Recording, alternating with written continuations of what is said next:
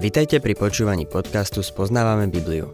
V každej relácii sa venujeme inému biblickému textu a postupne prechádzame celou Bibliou. V dnešnom programe budeme rozoberať prvý list Tesaloničanom.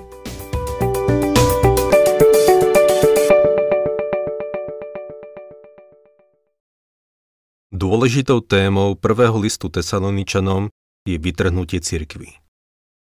Témou druhého listu Tesaloničanom je zjavenie Krista čiže jeho príchod na zem, aby ustanovil svoje kráľovstvo. To, čo mi, milí poslucháči, imponuje, je praktickosť týchto doktrín, ktoré Pavol v týchto listoch vyučuje. Dnešné školy eschatológie, zamerané na proroctvá, ich odsunuli do úzadia ako niečo vedľajšie. Je pekné sa o nich porozprávať, či dokonca o nich polemizovať. Ale nemajú veľký význam pre život. Tieto školy k ním nepristupujú ako k niečomu, čo by sa malo uviesť do praktického života. Pavlovo učenie je niečo úplne iné. Tretia kapitola prvého listu Tesaloničanom, ktorú máme pred sebou, predstavuje Kristov príchod ako očistujúcu nádej. Ak sa budeme držať nádeje vytrhnutia cirkvy, čiže bezprostredného Kristovho príchodu, aby si vzal svojich verných, zmení to náš život – a ovplyvní to náš životný štýl. Ak to nemá vplyv na tvoj život, potom tomu naozaj neveríš. Je to pre teba iba nejaká teória alebo filozofia. Táto téma sa stáva jadrom tejto epištoly a Pavol sa ňou zaoberá od 3. po 4. kapitolu 12. verš. Otvorme si teda 3. kapitolu a budem čítať prvý verš. Preto, keď sme to už nemohli ďalej vydržať, Rozhodli sme sa, že ostaneme v Aténach sami. Pavol túžil sa vrátiť k Tesaloničanom, ale rozhodol sa zostať v Aténach a poslal do Tesaloniky Timoteja a možno aj Sílasa a Lukáša. Táto kapitola začína slovom preto. Táto dôležitá spojka prepája túto kapitolu s tým, o čom Pavol písal v predchádzajúcej kapitole. O rodinných vzťahoch, ktoré existujú v cirkvi. Pre tento cirkevný zbor bol matkou, otcom i bratom. Priviedol ich k pánovi a miloval ich. Povedal, že sú jeho slávou a radosťou pri Kristovom príchode, parúzii, keď všetci veriaci príjmu svoje odmeny. Keďže ich mal Pavol rád, frustrovalo ho, že sa k ním nemohol vrátiť. Satan mu to prekazil. Tesaloniku musel opustiť náhle, takže ešte zostalo veľa nedokončeného vyučovania a doktrín, ktoré nestihol rozvinúť. Nielen, že sa túžil k ním vrátiť, ale kládol si otázku týkajúcu sa budúcnosti tamojších veriacich. Túžil ich potešiť. Inými slovami, dokazoval to, čo spomenul ešte na začiatku listu. Úsilí lásky.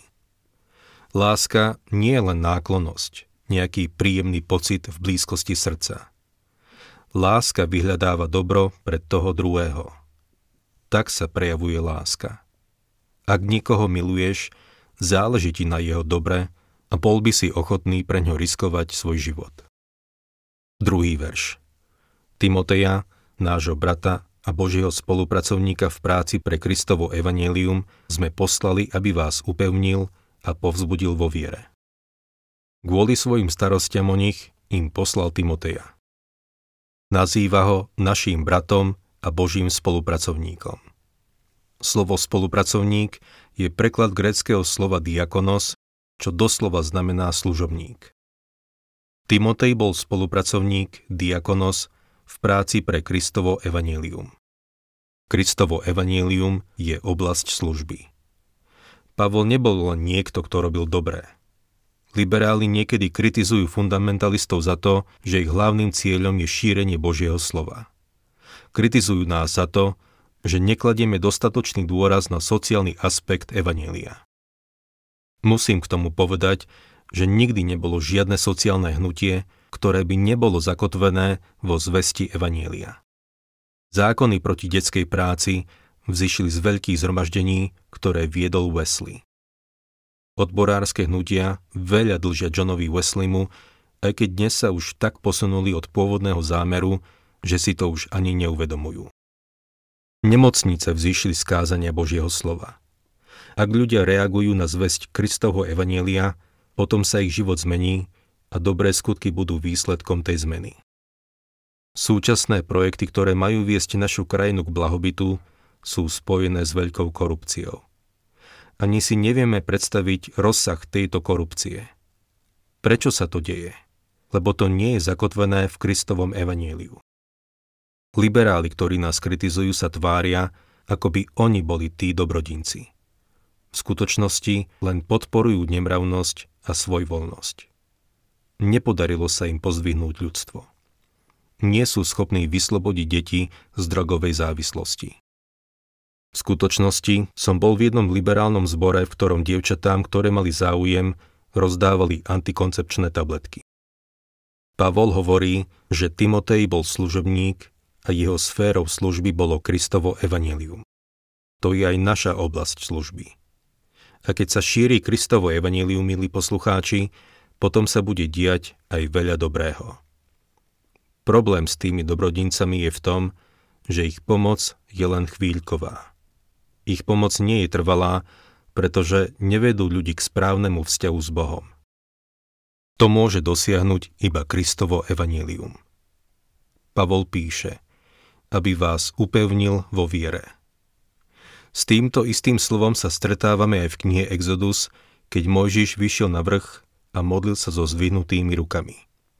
Kým mal ruky zdvihnuté, Izrael víťazil. V knihe Exodus v 17. kapitole 12. verši čítame. Keď Mojžišovi ruky ochabli, vzali kameň, podložili mu ho a on si sadol naň. Áron a Chúr mu podopierali ruky jeden z jednej a druhý z druhej strany. Takto zostali jeho ruky zdvihnuté až do západu slnka. Pavol im poslal Timoteja, aby ich upevnil.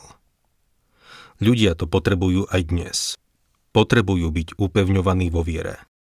A potom píše, aby vás povzbudil vo viere.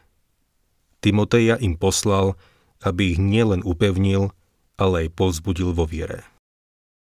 Tretí verš. Aby sa nikto nedal otriasť týmito súženiami. Sami totiž viete, že je to náš údel. Toto je výrok, ktorý je pre mnohých z nás ťažké prehltnúť. Hovorí, že nikto by sa nemal dať otriasť súženiami, čiže nikto by sa nemal dať nimi znepokojiť. Súženia tu znamenajú tlaky a napätia. A potom Pavol hovorí, že je to náš údel. Vieme, že prechádzame búrkami. Budú to iba dočasné búrky, ale nebudeme im môcť uniknúť. Budeme tu mať problémy. Božie slovo je v tom veľmi jasné – Pavol chce, aby sa Tesaloničania postavili za pána aj uprostred problémov. Sú aj ďalšie biblické texty, z ktorých vyplýva táto istá pravda. V Jánovi 16.33 pán Ježiš povedal Toto som vám povedal, aby ste našli vo mne pokoj.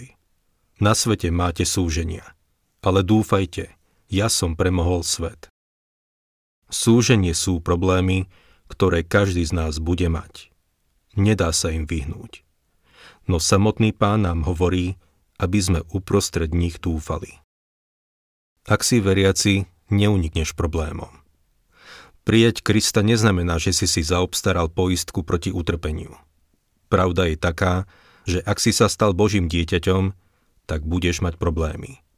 Aj v prípade, že si ich predtým nemal. Nikdy nám nesľúbil, že sa vyhneme búrkam. Naopak, že budeme búrkami života prechádzať. To, čo nám slúbil veľmi konkrétne a dogmaticky je to, že cez tie búrky pôjde s nami a dovedie nás do prístavu. Loďka, v ktorej on sedí, sa nepotopí ku dnu Galilejského mora, ale dostane sa na druhý breh. Nachádzame sa v procese, v ktorom sa dostávame na druhú stranu.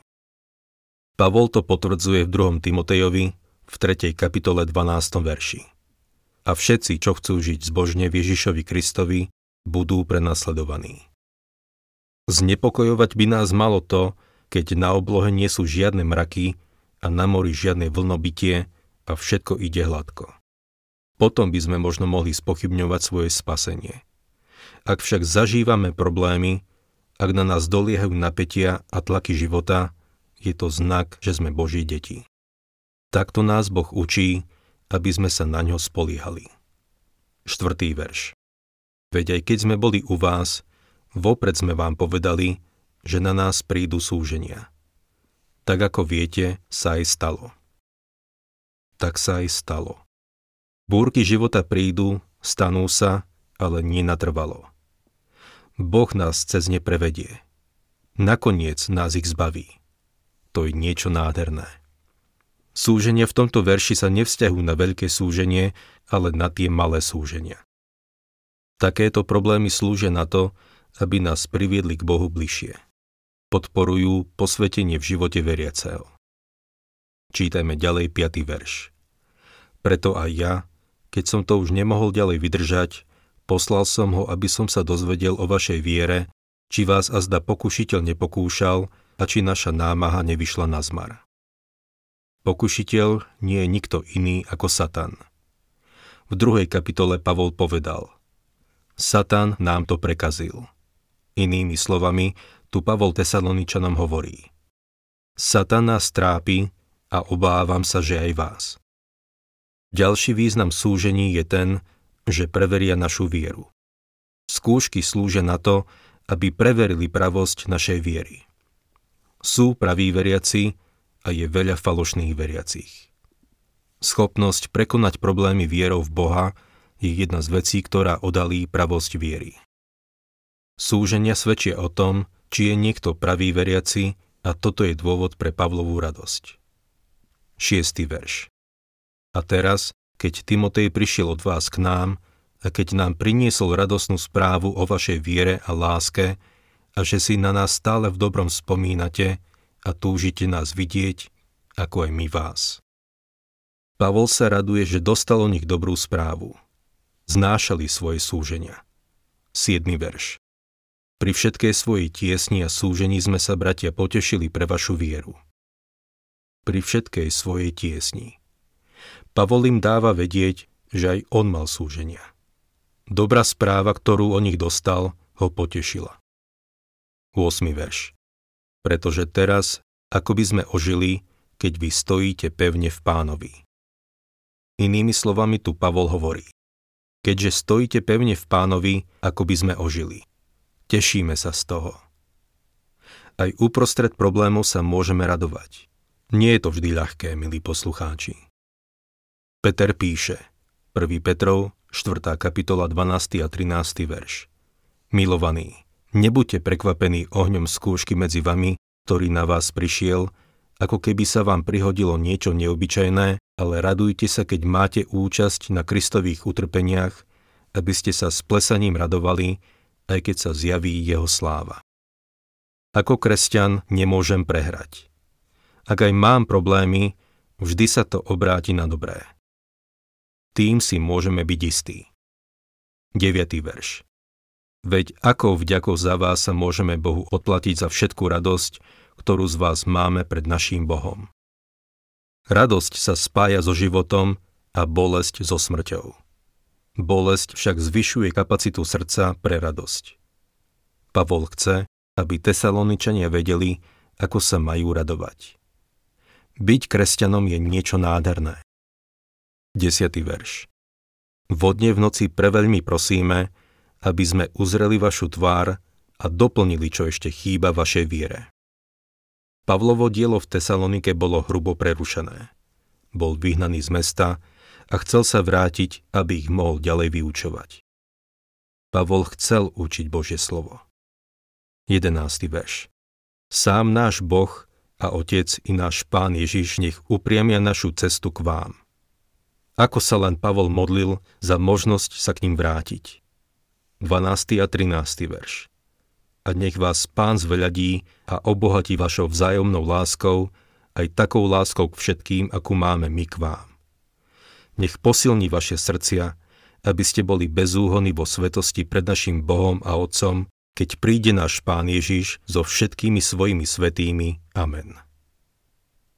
Láska nie je len nejaký pocit, Láska vyhľadáva dobro pre toho druhého. Láska nie je samoučelná, ale jej cieľom je rozvinúť charakter vo svetosti. Na záver vám položím otázku, ktorú som položil už aj predtým. Ak by ste boli súdení za to, že ste kresťan, bolo by dosť dôkazov na to, aby vás usvedčili. Jedného dňa sa postavíme pred Neho a bude nás súdiť podľa našich skutkov. A poviem ešte niečo. Možno vás to vydesí, ale aj tak to poviem. Bude súdiť aj náš charakter ako veriacich. Potom sa ukáže, či dostaneme odmenu alebo nie. Milí poslucháči, aký život vedieme? To je to, čo je podstatné.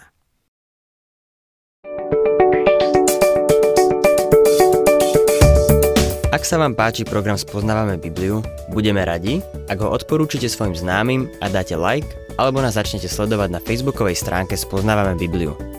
A ak vás niečo oslovilo alebo zaujalo, napíšte nám cez Facebook alebo na adresu spoznávame.bibliu zavinač gmail.com.